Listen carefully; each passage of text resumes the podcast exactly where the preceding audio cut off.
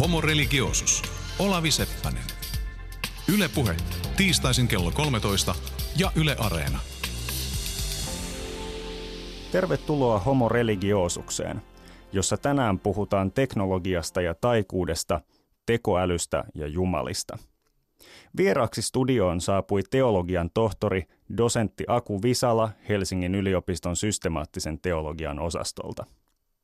Teologi ei ole kuitenkaan ihan sama otus kuin insinööri, ja ensimmäiseksi minun olikin kysyttävä Akulta, mitkä asiat tekniikan kehityksessä kiehtovat juuri häntä aika monenlaiset asiat. Ensinnäkin sillä voisi sanoa, että, että tekniikka on kehittymässä erityisesti nyt tämän tekoälyn seurauksena niin koko ajan kohti sellaisia alueita ihmiselämässä, jotka koskettelee tosi läheisesti sitä, että minkälaisia olioita me ollaan. Eli, eli teknologia tulee yhä koko ajan lähemmäs meitä. Toki tällaiset, tämä on tapahtunut jo aiemmin ja, ja kun katsoo nyt pelkkiä kännyköitä ja sosiaalista mediaa ja muuta tällaista, ne, niin ne on tullut tosi lähelle meitä, mutta nyt kun käsitellään kohta sellaisia asioita ja käsitellään jo nyt, mitä älykkyys on esimerkiksi ja millä tavalla sitten tällaiset älykkäät ohjelmat esimerkiksi voi auttaa meitä jossain moraalisissa tilanteissa tai tällaisissa, me tullaan tosi lähelle koko ajan sitä, mikä on ihmisyyden ydinaluetta ja sen takia teknologia on musta kiinnostavaa. Toisekseen on myös se, että, että me, mä oon nyt liikkunut vähän näissä tekoälykuvioissa niin sanotusti, tekoälybisneksessä. Ei niin, että mä olisin tehnyt mitään bisnestä, mutta hengaillut siellä niin kuin ihmisten kanssa, niin siihen näyttää liittyvän monien mielessä tällaisia erittäin vahvoja odotuksia ja tulevaisuuden odotuksia ja joskus näyttää jopa siltä, että ne on niin kuin uskonnollisluonteisia, joko tällaisia utoppisia – visioita siitä, kuinka tekoäly pelastaa maailman, tai sitten tällaisia dystoppisia niin, tota Skynet Terminator-visioita, jossa sitten se tekoäly tulee ja tuhoaa meidät tai meidän elämänmuodon ja, ja, ja, ja tällä, vahvoja pelkoja, vahvoja odotuksia. Ja tämä on sellainen seikka, mikä minusta teknologiassa kiinnostaa. Eli sillä on tällainen tulevaisuuteen suuntautunut merkitys ja ihmiset suuntaa siihen tällaisia pelastavia tai tuhoavia odotuksia. Näin käynnistyi jälleen Homo religiosus, ohjelma, jossa uskonnon tutkimus ja arjen ilmiöt kohtaavat. Minä olen Olavi Seppänen ja muiden asioiden ohella tykkään puhua etymologioista, sanojen syntytaustoista.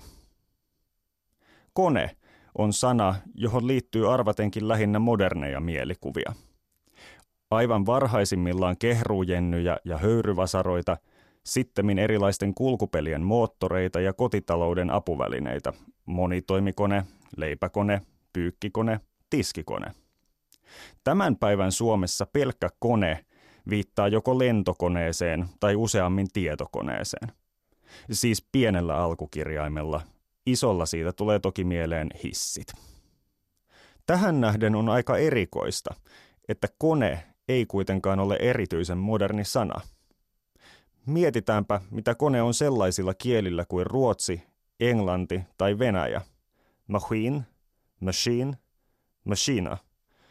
Ilman vertailevan kielitieteen metodejakin voitaisiin huomata, että niillä on yhteinen tausta, nimittäin laina latinan sanasta machina.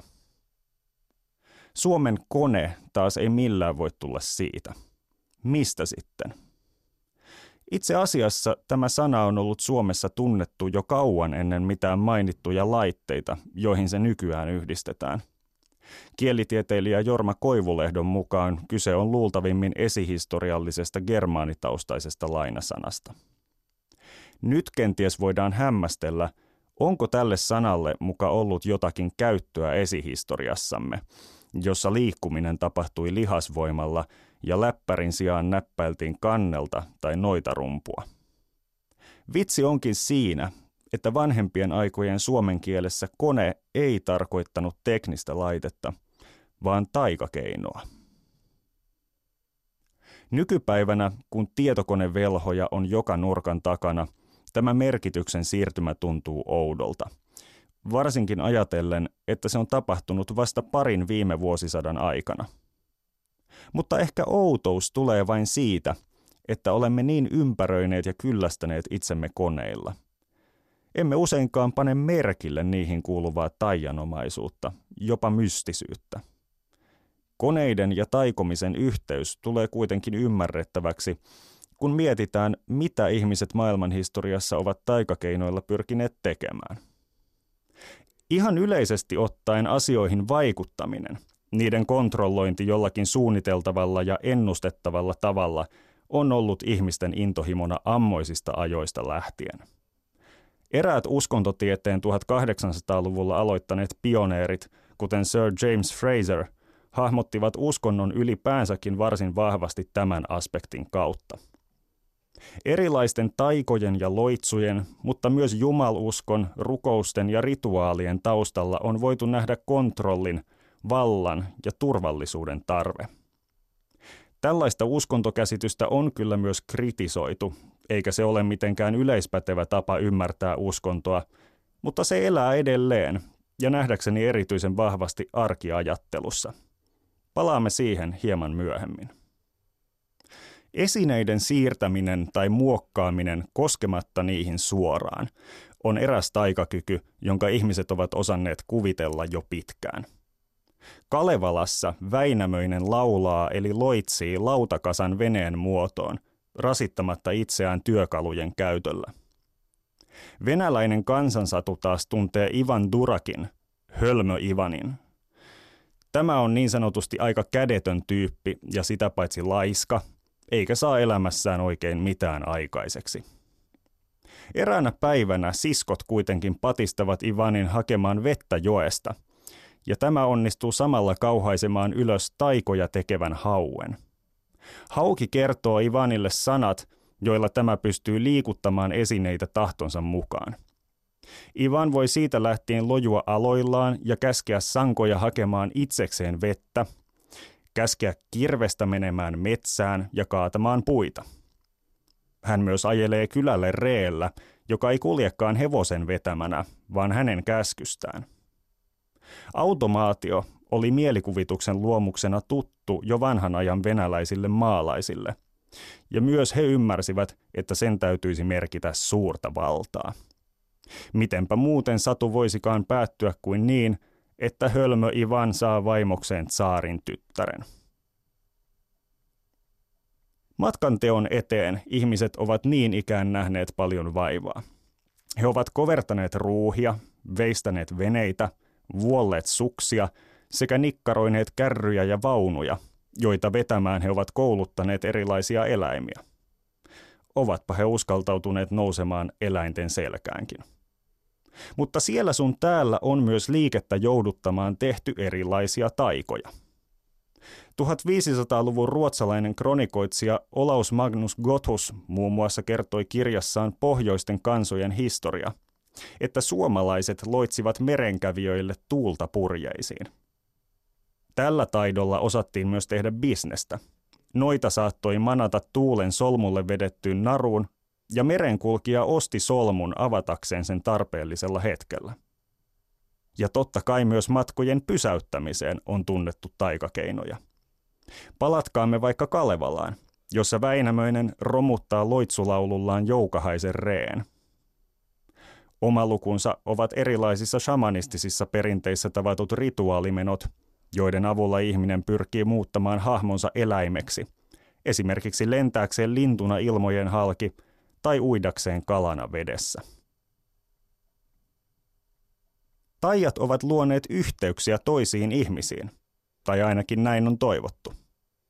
Ennen Tinder-aikaa tarjonta parisuhden markkinoilla on ollut monissa ympäristöissä hyvin niukka, ja silloin onkin ollut parempi, jos on voinut herättää oikeansuuntaisia haluja tarjolla olevissa ehdokkaissa. Tätä varten on tehty lemmennostatustaikoja – Useampanakin juhannuksena on luettu radiossa sellainen vanha kikka, että leipoo leivän, johon piilottaa omia hienoksi pilkottuja häpykarvojaan. Kun puolisoehdokkaan saa syömään tätä leipää, rakkaus syttyy takuulla. Onkohan nykypäivän lemmenkoktail-laboratorioissa tutkittu syötyjen häpykarvojen vaikutusta aivokemiaan? Magian käyttöyhteydet eivät toki loppuisi vielä tässäkään, jos niitä tahtoisi pidemmälle luetella. Mitä nimittäin vaaditaan, jotta voi tehdä työtä, matkustaa, rakastaa ja lisääntyä? Hengissä ja terveenä kannattaa tietenkin olla, Ja myös tähän päämäärään on pyritty taikoja tekemällä. Tänä päivänä kaikkia edellä mainittuja tarkoituksia palvelevat lukemattomat erilaiset, aivan niin, koneet. Jos koneet eivät olekaan taikakeinoja, ne ovat ainakin asettuneet hyvin tarkasti vastaavaan ekologiseen lokeroon ihmiskulttuureissa.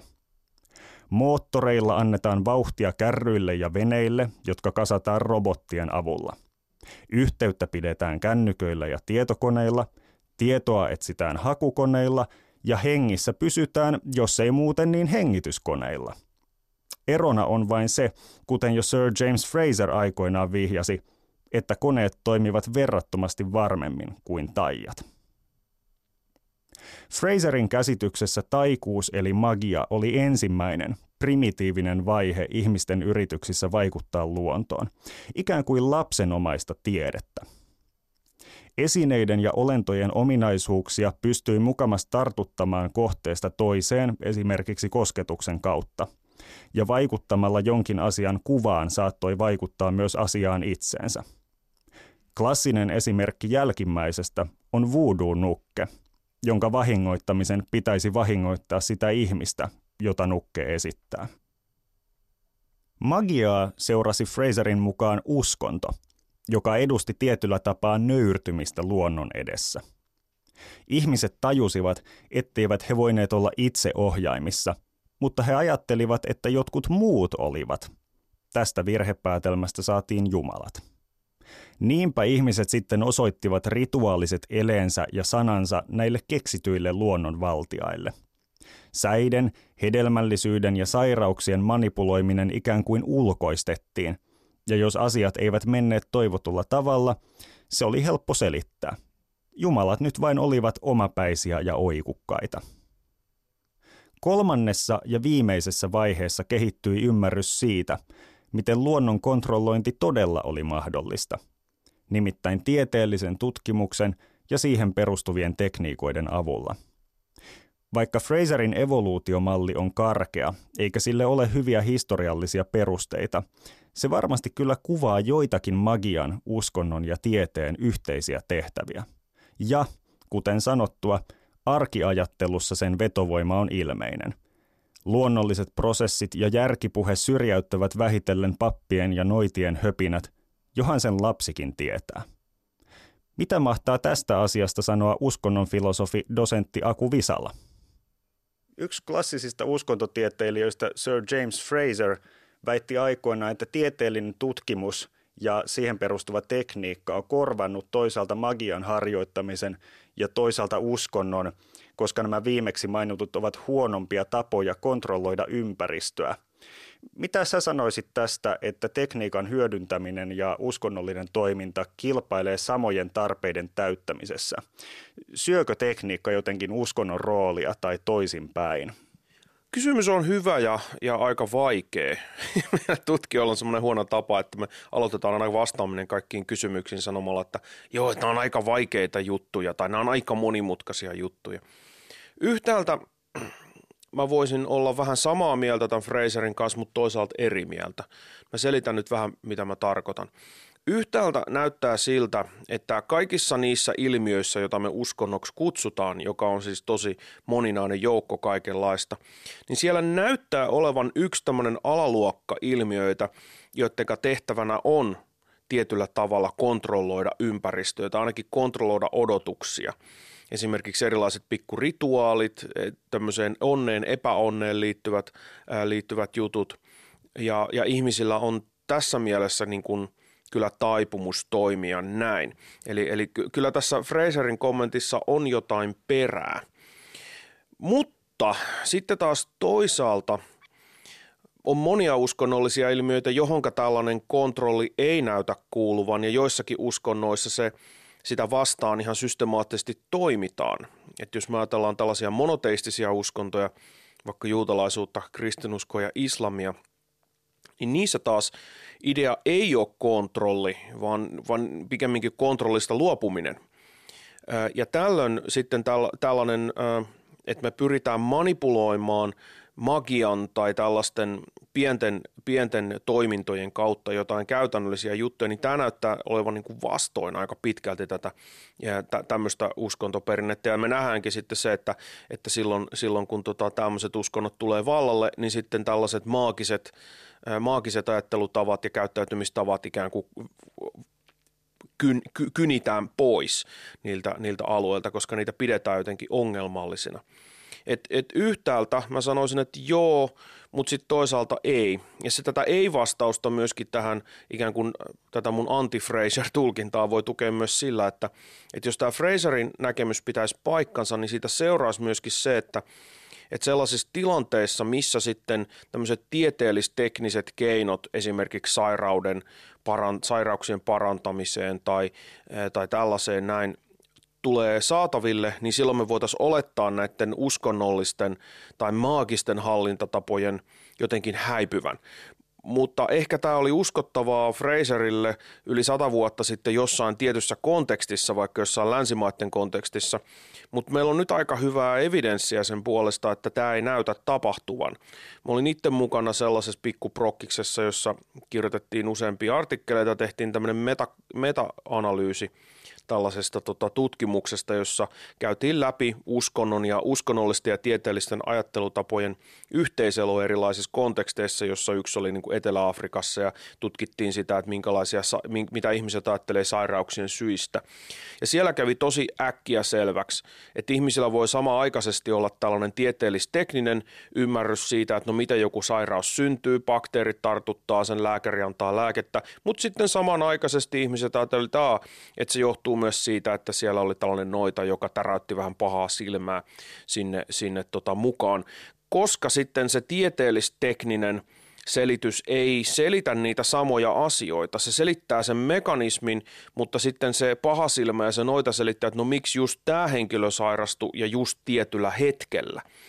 Ja, ja tästä on sellainen hauska anekdootti, joka nyt liittyy toiseen tapaukseen, mutta, mutta kuvaa tätä selitysten eroavaisuutta tällä lailla, että – että eräs antropologi oli, oli tällaisen heimon keskuudessa.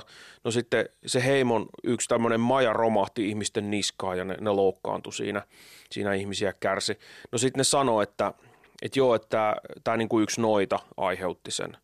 Ja sitten se sanoi se antropologi, että hei, että kattokaapa näitä niin kuin jalustoja, että täällä on tupajumit nyt järsinyt ihan puukki tämän. Ja sehän on se syy, miksi se romahti jos ne katsoi sitä ne paikalliset, että tuossa niin kuin ihan dille-antropologi, että, että kyllähän me nyt tiedetään, että ne tupajumit niin kuin jyysti sen ne jalat ja sen takia se romahti, mutta miksi just näiden tyyppien niskaan ja miksi just nyt? Ja se on se, mikä selittää sitten tämä uskonnollinen selitys sitten tämän toisenlaisen tason, josta sitten näyttäisi seuraavan tämmöinen rinnakkaisella, koska nämä, nämä selitykset toimii niin kuin vähän eri tavoilla, ne selittää vähän eri asioita, josta voisi ajatella, että tämä Fraserin kommentti ainakin tällaisena universaalina väitteenä siitä, miten, mi, miten ikään kuin nämä selityksen toisensa suhteessa niin ei näytä pitävän paikkaansa. Kuuntelet siis Homo Religiosus-ohjelmaa, jossa tänään aiheena on teknologian suhde taikakonsteihin ja uskonnollisiin mielikuviin. Antiikin teatteritaiteesta on peräisin termi deus ex machina – joka tarkoittaa tarinassa umpikujalta näyttävän tilanteen ratkaisemista jollakin fantastisella tapahtumalla, alkujaan Jumalhahmon väliintulolla. Jumalan kuva tuotiin näyttämölle makinalla, eli nostokoneella, ja niinpä Deus ex machina tarkoittaa kirjaimellisesti Jumalakoneesta. Tänäkin päivänä koneista saattaa tulla jumalia, mutta vallan toisessa merkityksessä. Tämän jakson alussa pohdin sitä, kuinka kone-sanan merkitys on siirtynyt taikuudesta teknologian piiriin. Samalla myös teknologia on korvannut taikakeinot ympäristön hallitsemisessa käytännössä täysin. Mutta tämä on vasta yksi puoli taikuuden ja teknologian suhteesta. Eikö nimittäin uuden tekniikan kehitys ala käymään nykyaikana jo niin villeillä kierroksilla, että täysin luonnolliset ja järjelliset ilmiöt rupeavatkin vuorostaan näyttämään maagisilta ja jopa mystisiltä. Somepalvelut, virtuaalivaluutat ja hakukoneet ehkä toimivat, mutta kuinka moni käyttäjistä ymmärtää, miten ne oikeastaan toimivat? Entä mihin kaikkeen ne tulevat vielä pystymään? Viime vuosina ihmiset ovat jälleen ruvenneet tuntemaan, että heitä tarkkaillaan. Ei Pohjois-Koreassa tai Kiinassa, vaan ihan länsimaissa 2010-luvulla. He eivät aina tiedä mikä tai missä tarkkailee, mutta kaikkialla näkyy merkkejä siitä, että joku tai jokin tietää heistä aika paljon, kenties liikaakin, ja käyttää tuota tietoa heidän ohjaamiseensa. Vastineena he itsekin kyllä saavat paljon tietoa, jota heillä ei muutoin olisi. Puhumme tietenkin tiedonkeruusta ja välityksestä sosiaalisen median palveluiden, kännykkäsovellusten ja hakukoneiden kautta. Minulla, kuten monilla muillakin, on kännykässä puheentunnistuksella toimiva virtuaalinen assistentti Siri. Törmäsin sen näppäryyteen hiljattain, kun erässä keskustelussa tuli puhetta Dallas-pullan alkuperästä. Kaivoin kännykän taskustani, avasin netin ja rupesin kirjoittamaan Google-hakua. D, A, ja kahden ensimmäisen kirjaimen jälkeen ruudulla näkyi Siri-ohjelman arvaus siitä, mitä olen etsimässä. Ei David, Dalai Lama, Damaskos, eikä Darth Vader, vaan Dallas-pulla kaikista maailman sanoista, jotka alkavat d ja aalla. Sirin pirulainen oli kuunnellut minua ja tiesi, mitä aioin kirjoittaa. Ohjelman kätevyys tuntui jollain hiuksen hienolla tavalla tungettelevalta. Ja tämä on kuitenkin jo ihan tavallista elämää. Hämmennykseni kertoi vain omasta tomuisuudestani ja kalkkeutuneisuudestani. Suuret nettipalvelut, tunnetuimpina Google ja Facebook, keräävät valtavan määrän tietoa siitä, mitä ihmiset haluavat tietää, mitä he tykkäävät katsella, mistä he unelmoivat ja mitä he pelkäävät.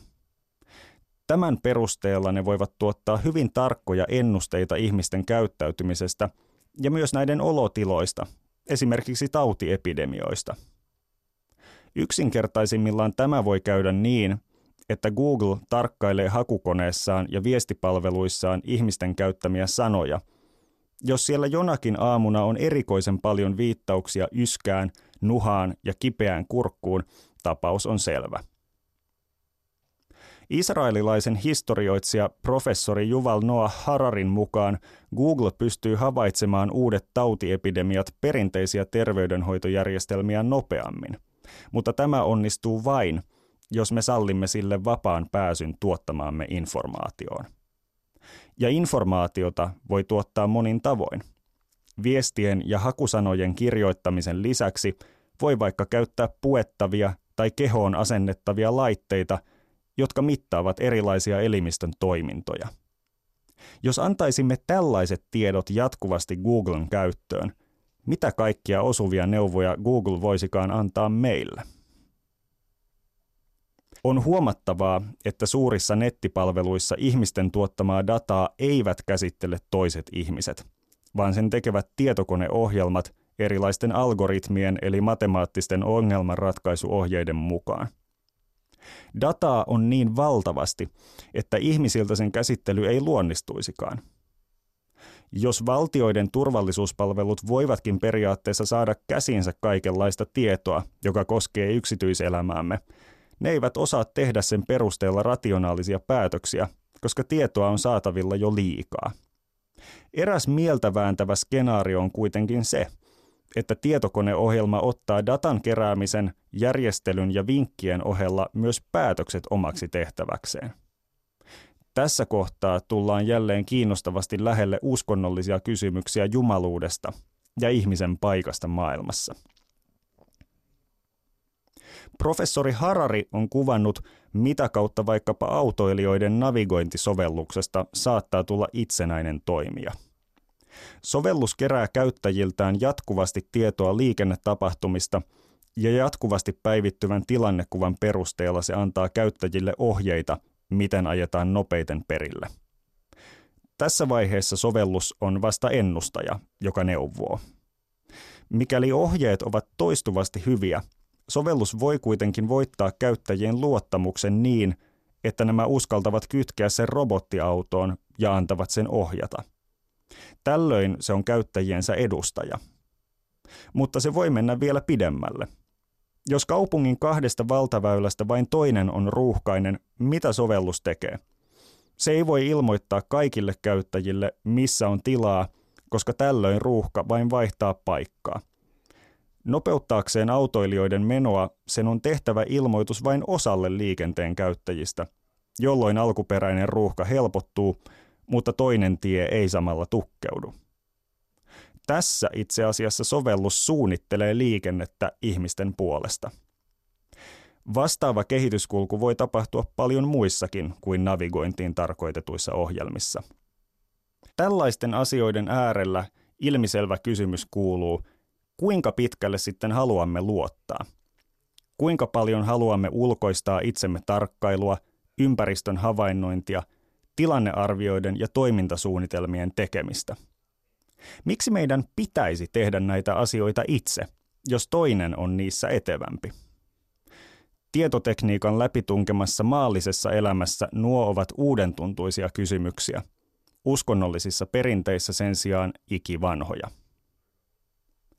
Muistan, kuinka koulun päivän avauksissa silloin tällöin laulettiin kristillistä laulua Rukous on silta. Siinä sanottiin muun muassa, että taivaan isä kuulee pienen huokauksenkin, tarpeesi hän tietää sinuakin paremmin. Väite on sekä ärsyttänyt, viehättänyt että epäilyttänyt minua kristinuskon kontekstissa, jossa olen sitä saanut paljon ruotia.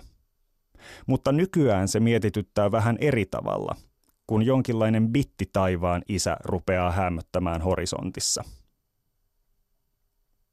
Ajatus itsetuntemuksen, tahtomisen ja jopa toiminnan ulkoistamisesta on tuttu niille monille, jotka elämässään ovat pohtineet kaikki tietävää, kaikkivaltiasta ja moraalisesti täydellistä Jumalaa. Laajalti tunnetaan vertaus Jumalasta hyvänä paimenena, jonka kaitsennassa ihmisen kelpaa vaeltaa – Viimeksi tänä syksynä kuulin katuevankelistan saarnaavan Helsingin rautatieaseman edessä siitä, kuinka Jumalalle kannattaa antaa kaikki valta omassa elämässä, koska itse voi erehtyä ja tehdä huonoja päätöksiä, mutta Jumala ei koskaan erehdy.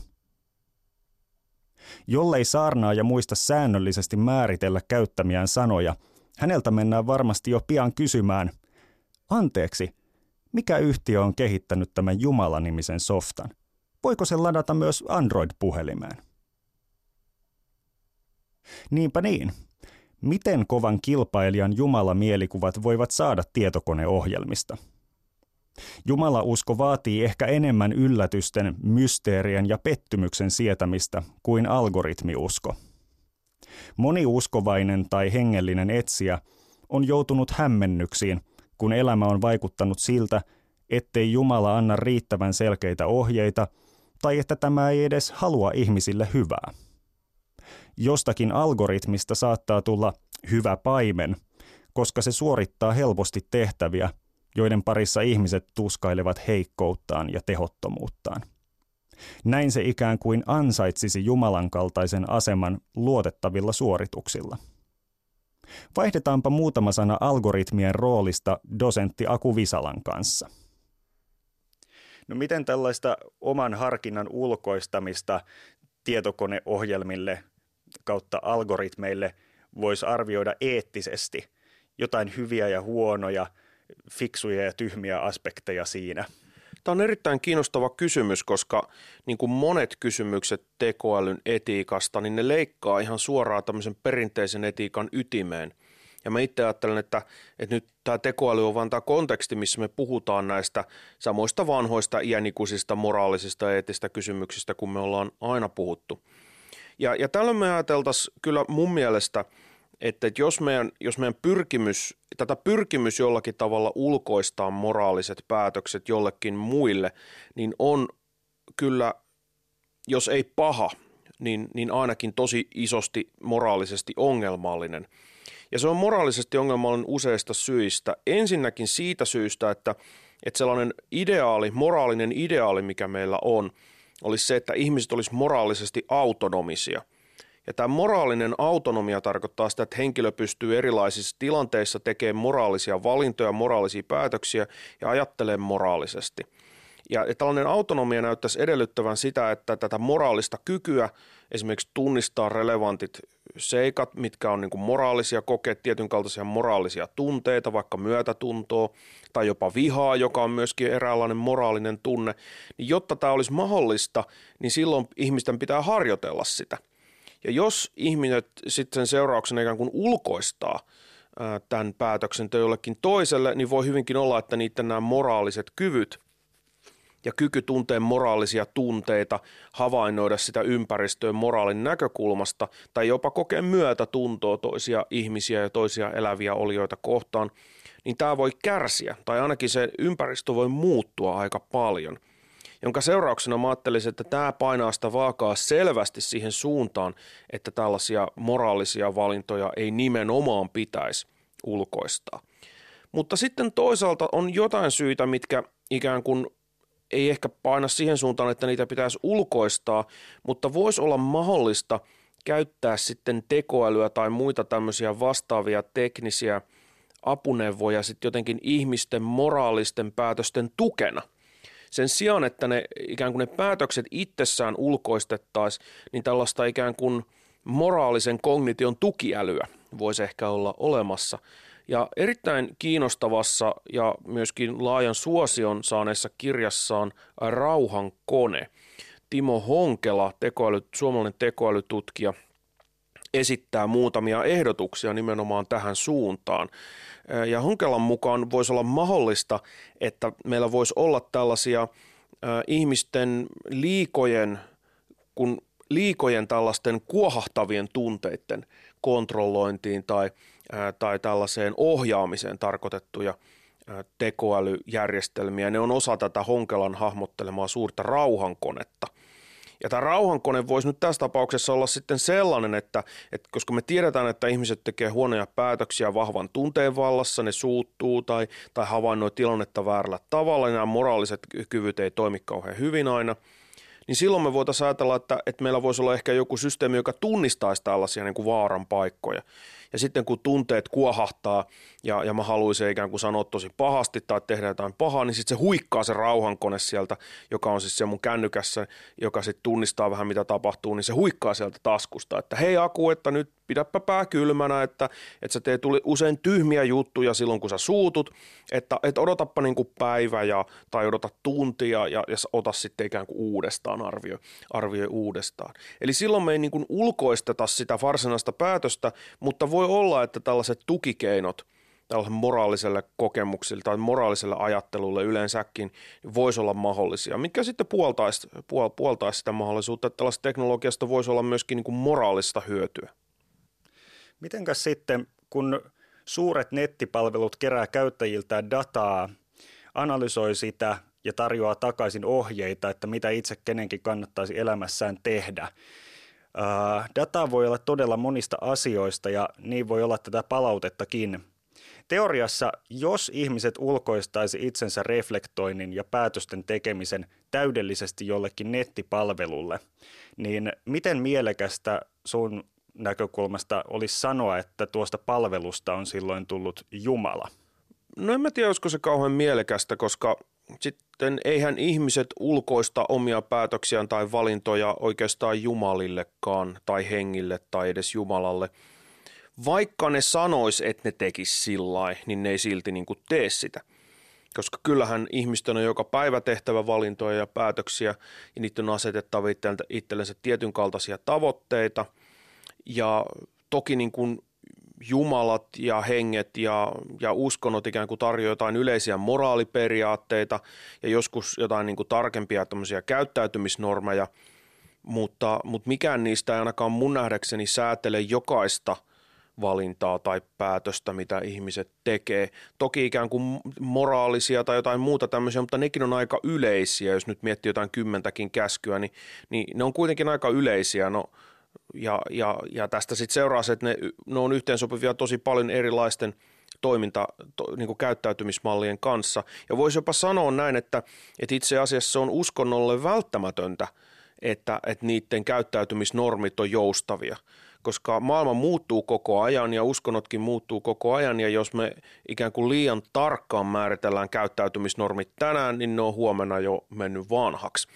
josta sitten seuraa se, että jos ajatellaan, tämmöinen ikään kuin uskonnollinen organisaatio tai ajattelujärjestelmä on, jos on tarkoitus elää, eli sen on tarkoitus siirtyä sukupolvelta toiselle, niin se ei voi olla liian spesifi, josta sitten voisi vois ajatella näin, että, että että me ei ehkä pystytä ulkoistaan meidän, meidän niin kuin kaikkea päätöksentekoa jollekin tällaiselle ulkoiselle lähteelle, että me ollaan ikään kuin tuomittu tekemään päätö, päätöksiä tai valintoja. Ja sen takia mä en, mä en ajattele, että, että tota, tai näyttää aika epäuskottavalta musta ajatella, että tällaisesta, vaikka me ulkoistettaisiin paljonkin päätöksiä, niin siitä tulisi, tulisi jotenkin ainakaan nyt merkittävämpi tällainen käyttäytymisen säätelijä kuin jostain – jostain Jumalasta tai, tai se, mitä uskonto sanoo, että, että niin Jumaliin liittyy. Entä näetkö sä, että jonkinlainen ripustautuminen tämmöisten itseä viisaampien algoritmien, tietokoneohjelmien opastukseen palvelisi jotenkin samoja tarpeita kuin se, että ihmiset toivoo vaikka rukouksissa joidenkin jumalien johdatusta – tai, tai jollakin taikakonsteilla yrittää hakea elämälleen oikeanlaista suuntaa. Kyllä siinä varmaan jotain samaa on, että, että odotetaan tämmöistä viisautta sitten tämmöisiltä teknologisilta olioilta tai tällaista teknologisilta tuotteilta. Mutta se, mitä siinä silloin tapahtuu, ainakin mun nähdäkseni, olisi jotain tällaista, että, että tämmöisiin teknologisiin tuotteisiin, kuin algoritmeihin – tai niiden perusteella toimiviin ohjelmiin tai jopa jonkinlaisiin keinoolioihin sitten liitetään jotenkin implisiittisesti tällaisia ikään kuin toiminnallisia tai toimia tyyppisiä ominaisuuksia.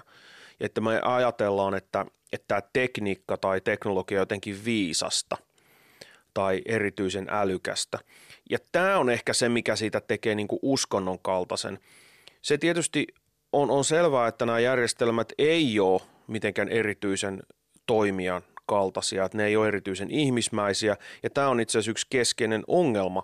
Eli nyt ihan viime aikoina tässä ihmisten ja robottien ja muiden niin kuin keinoolioiden tutkimuksessa on kiinnitetty erityistä huomiota siihen, että että tota, tämmöinen tekokognitio, robotikognitio, se on ihan erilaista kuin meidän kognitio. Niin mieli toimii, niillä, niillä on ihan erilainen järjestelmä kuin meillä – josta sitten seuraa se, että meidän on aika vaikea käsittää sitä, että millä tavalla sitten robotit ja tällaiset tekoälyt toimii josta sitten seuraa se, että se interaktio on yleensä aika vaikeaa ja siinä interaktiossa tapahtuu paljon mokia.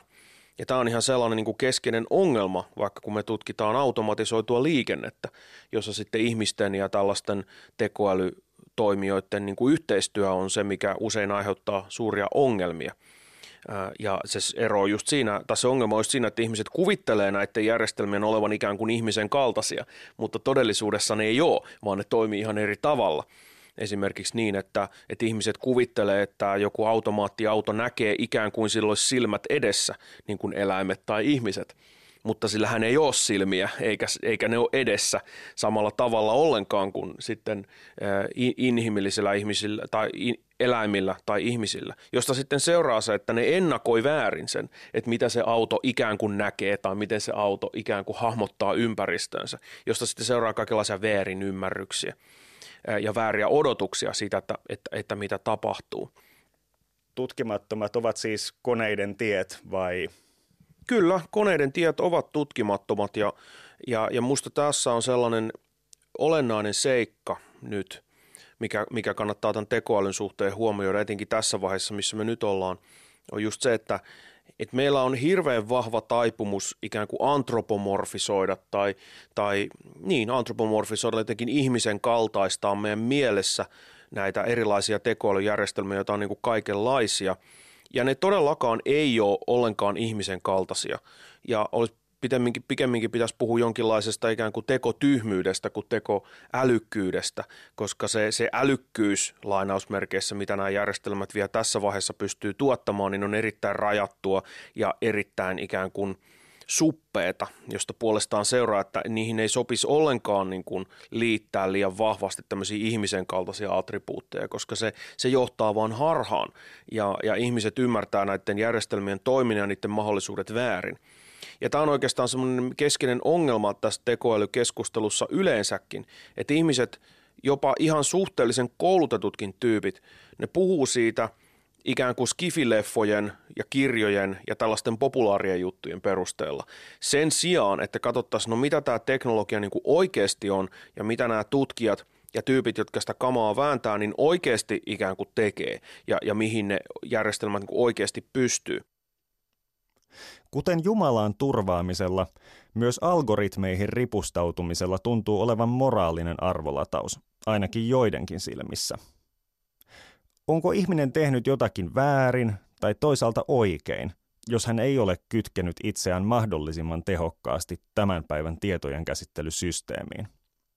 Minä olen koko ikäni asennoitunut melko nihkeästi somepalveluihin, koska olen arvostanut yksityisyyttä ja toisaalta miettinyt, että ihmisiä on kivempi kohdata kasvokkain kuin virtuaalisesti. Näin ainakin olen uskotellut itselleni. Ehkä jokin aivokuvia ruotiva algoritmi voisi kertoa minulle todelliset motiivini. Facebookin käyttö alkoi yleistyä kavereideni keskuudessa joskus viime vuosikymmenen lopussa, ja tämän alussa sitä käyttivät jo kaikki, paitsi minä. Pitkään aikaan en halunnut liittyä mukaan, ja tunsin siinä olevani vähän kapinallinen – mutta vähitellen kävi kyllä selväksi, että ollakseen kunnolla olemassa kannattaisi olla Facebookissa. Kutsut erilaisiin tapahtumiin, jopa kavereiden synttäreille, kävivät harvinaisemmiksi. Ei sitä vaan tajuu, kun laittaa kutsut FBssä, että kaikki ei olekaan siellä. Jo lukiovuosinani kävi niin, että eräs opettaja ilmoitti perutusta tunnista Facebookissa – eikä suinkaan koulun sisäisessä viestintäpalvelussa Vilmassa. Omissa kokemuksissani on kysymys toisaalta siitä, onko tiettyihin tietoverkkoihin kuulumisesta jotain käytännön hyötyä, mutta toisaalta myös siitä, onko niihin kuuluminen jotenkin eksistentiaalisesti tärkeää. Professori Harari on kuitenkin peräti sitä mieltä, että on syntynyt uusi uskonto, dataismi, jossa informaation tehokas jakaminen nettipalveluiden kautta kääntyy moraaliseksi velvollisuudeksi. Tämä johtuu siitä, että dataismin metafysiikassa todellisuus koostuu datavirroista, ja historia puolestaan on sitä, että erilaiset datankäsittelyjärjestelmät kilpailevat keskenään. Järjestelmiä ovat muun muassa erilaiset eliöt, yhteiskunnat ja yllätys yllätys tietokonealgoritmit – jotka nyt ovat kovaa vauhtia syrjäyttämässä ihmisten aivotoimintoja. Dataismissa kuulemma nähdään todellisuuden päämääränä sellainen tiedonkäsittelysysteemi, johon on integroituna koko maailman kaikkeus. Historiaa kuvaavasta teoriasta on kuin varkain saatu ohje siihen, mihin suuntaan ihmisten tulee elämässään pyrkiä. Onkohan vieraamme Aku Visala mahtanut kuulla tästä dataismista? Kirjassaan Homo Deus professori Juval Noah Harari esittää, että on syntynyt uusi uskonto nimeltä dataismi. Dataismin metafysiikka opettaa todellisuuden koostuvan informaatiosta. Dataismin kannattajille historia näyttäytyy tiedonkäsittelyjärjestelmien evoluutiona ja tulevaisuudessa siintää kaikkien asioiden internet, tiedonkäsittelysysteemi, johon koko kosmos on integroitu – No minusta tuntui, kun luin tästä, ettei tämä ole välttämättä kovin uusi uskonto, vaan ehkä jonkinlainen versio Hegelin filosofiasta 2000-luvun kielellä. Mä yhdistin sen ehkä lähinnä Hegelin johtoajatukseen, että historia on prosessi, jossa järki tulee tuntemaan itsensä. Mutta mitä sinulle filosofina tulee mieleen tällaisista ajatuksista? Onko dataismissa ja dadaismissa ihan syystäkin tuo yhden kirjaimen ero? Uskonnon käsite on aika monimutkainen. Ja tämä on sellainen, mistä jos puhuu uskontotieteilijöille, niin ne, niillä on tapana aina aloittaa tästä. Eli ne sanoo aina näin, että, että, että miten me uskonto määritelläänkin, niin siinä on aina tietyt vaikeudet. Ja tällöin niin kuin mä suhtaudun itse aina vähän kriittisesti sellaisiin näkemyksiin, missä sanotaan, että nyt on joku tällainen maailman katsomus tai ajattelusuunta, joka mun mielestä on nyt uskonto. Ja uskonto, jolle mä nyt annan nimen, mutta jota kukaan ei ikään kuin sellaisena kannata tai, tai että mä ikään kuin rekonstruoin mielessäni tällaisen käsityksen ja sitten mä sanon, että tämä on nyt laajalle levinnyt ja tätä voidaan nyt sitten kutsua uskonnoksi tai uudeksi uskonnoksi. Mä vähän mietin, että no mitä tällainen niin kuin uskontokäsitteen käyttö sitten hyödyttää tai mitä, mitä iloa siitä oikein on. Ja mun mielestä ei oikeastaan kauheasti mitään, ainakaan tutkimuksen näkökulmasta. Et ehkä se on tämmöinen retorinen keino, millä sitten sanotaan, että, että minä nyt olen tunnistanut, että ihmisillä on taipumus ajatella niin informaatio tietyllä tavalla ja nähdä sen taustalla tämmöinen jatkuva kehitys – jossa sitten informaatio lisääntyy ja kaikki ikään kuin integroidaan tämän saman informaation piiriin, niin mä nyt sitten annan sille nimen ja, ja kutsun sitä uskonnoksi. Ja sitten herää heti näitä rajanvetokysymyksiä, vaikka että no, tällä samalla perusteella me voitaisiin sanoa kaikenlaisia ideologioita tai kaikenlaisia filosofioita, mitä ihmiset sanookin jopa kannattavansa niin uskonnoiksi – ja, ja sitten herää se kysymys, että no mitä, mitä se sitten tarkoittaa. Jos me otetaan tarpeeksi leveä uskonnon käsite, niin me saadaan melkein mikä tahansa mahtuu sinne sisälle. Ja sitten taas jos me otetaan ta- liian kapea uskonnon käsite, niin sitten sinne ei mahdu juuri mikään sellainen, mitä me myöskin sanottaisiin uskonnoiksi. Ja siinä mielessä se ei oikeastaan aja musta mitään asiaa sen toteaminen, että, okei, että ihmiset nyt uskoo, tai jotkut ihmiset uskoo ehkä tällaisen informaation – kasvuun ja sen niin kuin jatkuvaan integraation ja kutsutaan sitä nyt sitten uskonnoksi tai ei. No, mutta tämä on vähän eri kysymys, että mitä meidän yleensä pitäisi ajatella tästä, että, että, että ajatteleeko ihmiset oikeasti näin. Ja, ja musta sä oot kyllä jäljillä sen suhteen, että, sen suhteen, että, että kyllä tässä haiskahtaa semmoinen ikään kuin vanha kunnon hegeliläisyys – Hegelillä tai yleensäkin tämmöinen, niin kuin, tässä on semmoinen saksalaisen idealismin kaiku, joka on sitten käännetty vaan niin kuin ykköstä ja nollien 2010-luvun kielelle. Mutta sitten tämä herättää vähän laajempia kysymyksiä siitä, jos nyt metafysiikkaa pohtii, että no mitä se informaatio yleensä on ja miten se informaatio mi, mitä se niin kuin oikeasti on ja onko esimerkiksi jotkut merkit, jotka kantaa merkityksiä vai onko ne merkitykset aina vaan meidän tulkintoja. Ja tämä on sellainen, mitä on perinteisesti mielen ja kognition filosofiassa tästä on väitelty aika paljon, koska se siitä sitten, että miten me ratkaistaan tämä kysymys seuraa se, että, että voiko tekoälyä siinä mielessä, että se, voisi, että se tekoäly voisi oikeasti olla samanlaista kuin ihmisellä, niin voiko sitä edes olla olemassa. Eli, eli mitä se edellyttää, että tällaiset ykkösistä ja nollista koostuvat representaatiot olisi jotenkin samanlaisia kuin ihmisaivojen representaatiot, jos siellä nyt mitään representaatioita edes on. Ja, siinä mielessä niin nämä filosofiset kysymykset on kyllä aika perinteisiä, mitä tähän liittyy. Mutta musta tässä nyt ei sitten, että mä suhtautuisin vähän kriittisesti siihen, että, että miksi tässä nyt tuodaan tämä sana uskonto tähän, tai että, että, että miksi me vaan puhuta siitä, että no – että pitääkö tämä paikkansa vai ei. Kuuntelet Homo Religiosus-ohjelmaa, jossa tänään keskitytään siihen, mitä yhteyksiä teknologialla on teologian ja toisaalta taikuuden harjoittamisen kanssa. Yksi uskontoon aika laajalti liitetty mielikuva on usko yliluonnollisiin tai vähintään yliinhimillisiin olentoihin. Sellaisiin, jotka tavallaan muistuttavat meitä mutta joilla on enemmän tietoa, voimaa ja ulottuvuutta.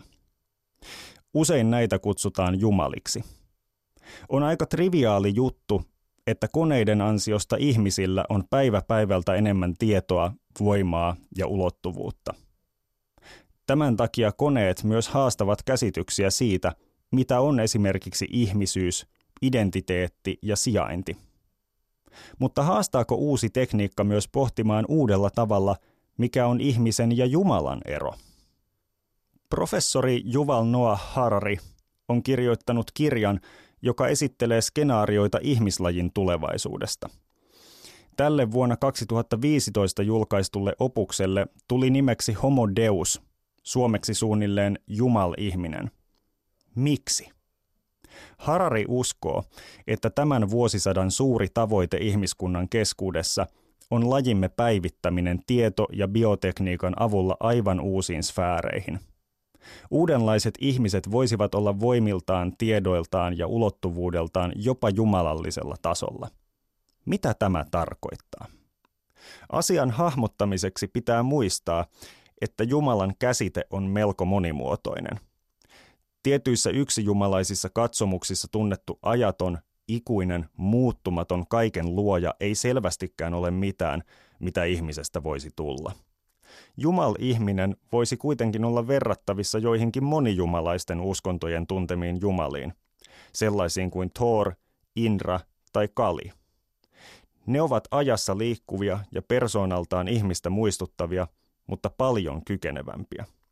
Ne voivat nähdä, kuulla, vaikuttaa ja liikkua hämmästyttävillä tavoilla, elää verrattomasti pidempään kuin ihmiset tai herätä kuolleista. Tällaisia jumalia ihmiset saattavat Hararin mukaan todella tehdä itsestään. Ainakin hän pitää varmana, että ihmiset tulevat pyrkimään siihen. Keinoja hän näkee useita. Biotekniikka auttaa ihmisiä uusintamaan kehojaan, ensiksikin pitämään ne elävinä ja hyvässä toimintakunnossa uskomattoman pitkään. Tämän ohella myös kehon eri elinten suorituskykyä voitaisiin puskea pidemmälle ja pidemmälle vaikka geenimuuntelun avulla. Toinen tapa on tehdä ihmisistä orgaanisten kehojen ja teknisten laitteiden liittoja, kyborgeja. Halutessaan jo nyt voi ostaa kodin sähkölaitteiden kaukosäätimeksi kypärän, jota ohjataan ajattelemalla. Joillakin halvaantuneilla potilailla on käytössään keinotekoisia jäseniä, joiden ohjaamiseen ajatussignaalit riittävät. Kyborgi-ihmisellä voi olla ylimääräiset silmät, korvat ja kädet vaikka toisella puolen maailmaa. Melko jumalallista, eikö totta? Kaikista pisimmälle ihmisen muokkaaminen menee niissä skenaarioissa – joissa ihmismieli voidaan saattaa molemminpuoliseen vuorovaikutukseen tietokoneen kanssa, ja mieli voidaan mallintaa tai jäljentää tietokoneelle. Kuunnellaan seuraavaksi dosentti Aku Visalan näkökulma ihmisen digitalisoimiseen. Miten sä sitten lähestyisit tällaista väitettä, että ihmismielen voi jäljentää digitaalisessa muodossa? Millä ehdoin ihminen koneessa olisi uskottava skenaario – ja millä ehdoin ehkä ei? Tämä on jälleen kerran tämmöinen perinteinen filosofinen kysymys, joka nyt saa sitten, saa sitten nykyaikaisen muotonsa tämän informaatioteknologian kautta. Ja se kysymys on nyt se, että mitä me ollaan, eli minkälainen olio minä olen. Ja, ja riippuen siitä, miten tähän kysymykseen vastataan, että millainen olio mä oon, niin siitä sitten seuraa aina vastaus siihen, että no voidaanko meidät jotenkin jäljittää – digitaalisesti tai voidaanko meidät kopioida tai simuloida jotenkin digitaalisesti. No jos mä nyt satun olen tämä homo sapiens organismi, joka nyt istuu tässä tuolissa ja puhuu tähän mikrofoniin, niin jos mä oon niin kuin se, niin sitten on tosi vaikea nähdä, miten mut vois digitalisoida, koska jos mun identiteetti on tämä homo sapiens organismi, niin silloin siinä pitää olla se organismi. Ja, ja sitä organismia ei, ei voi muuttaa ykkösiksi ja nolliksi, muuttamatta sitä joskus muuksi.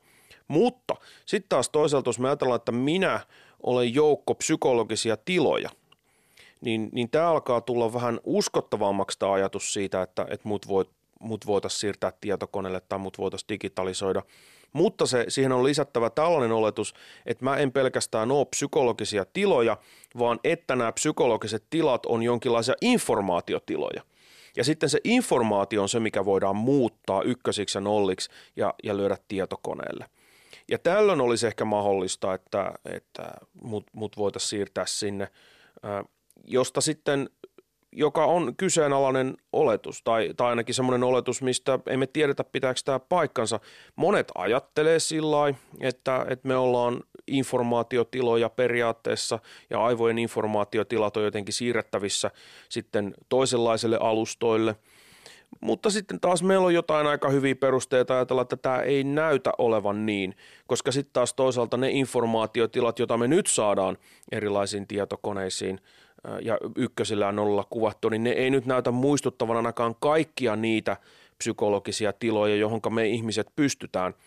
Ja mä oon itse taipuvainen, ajattelen siis, mä en tosiaankaan tiedä teknologiasta yhtään mitään – enkä, enkä mitään muutakaan, mä voin olla tässä täysin väärässä, mutta mä oon taipuvainen ajattelemaan, että vaikka me oltaskin tällaisia psykologisten tilojen kimppuja, niin voi hyvinkin olla, että ne psykologiset tilat, joista me koostutaan, niin ne edellyttää biologisen alustan. Eli ne edellyttää ikään kuin biologiset aivot. Ja että sitä, mitä aivot tekee, ei pystytä toistamaan ykkösillä ja nollilla jollain silikoonipohjalla. Ja tästä puolestaan sitten seuraisi se, että ainoa tapa, miten me saataisiin jotain edes ihmisälyä muistuttavaa tai että mua jotenkin siirrettyä sinne koneelle, niin olisi se, että me pystyttäisiin jollakin tavalla mallintaan koko aivot kaikkinensa. Ja, ja tähän taas niitä teknisiä välineitä, mitä tarvittaisiin, niin meillä ei yksinkertaisesti tällä hetkellä ole, eikä oikeastaan tiedetä, että onko ne tulevaisuudessa mahdollisia. Tarvittaisiin paljon enemmän laskentatehoa kuin nyt, ja tarvittaisiin joku keino ikään kuin mallintaa se koko arkkitehtuuri ja kaikki ne biologiset osaset mistä meidän aivot ja, ja keskushermosto koostuu. Ja tämä on nyt jotain sellaista, mikä on tällä hetkellä meidän kykyjen ulkopuolella ja ehkä pysyvästikin meidän kykyjen ulkopuolella.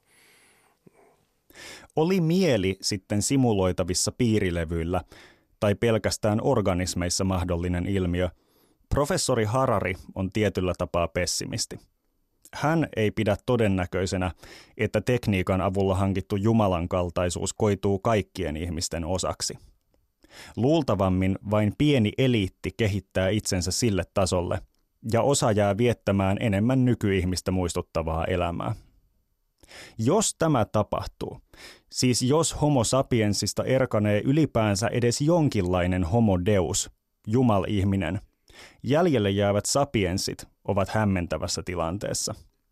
He kuuluvat lajiin, jossa on iät ja ajat uskottu jonkinlaisiin itseä olentoihin, mutta nyt tuollaiset olennot ovat niin konkreettisesti läsnä, että tuskin kukaan enää voi epäillä niiden olemassaoloa. Millaisiksi niiden ja homo sapiensin suhteet kehittyvät? Kukaan ei tiedä. Skenaarioita voi aivan hyvin etsiä vaikka vanhoista mytologioista – joissa ihmisten ja jumalten tiet kohtaavat tunnetusti melko kirjavilla tavoilla. Jumalat voivat olla suojelijoita, alistajia ja orjuuttajia. Ne voivat olla yleisöä teatterissa, jossa ihmiset esittävät elämän näytelmää. Ja joskus ne ovat jotain niin kaukaista ja toisenlaista, etteivät ihmiset kiinnosta niitä juuri yhtään. Mitä näistä sinä haluaisit kohdata – tai mitä näistä haluaisit itse olla? Sitä sopii nyt alkajaisiksi miettiä vaikka seuraavaan Homo religiosus-jaksoon asti. Homo religiosus. Olavi Seppänen. Yle Puhe. Tiistaisin kello 13 ja Yle Areena.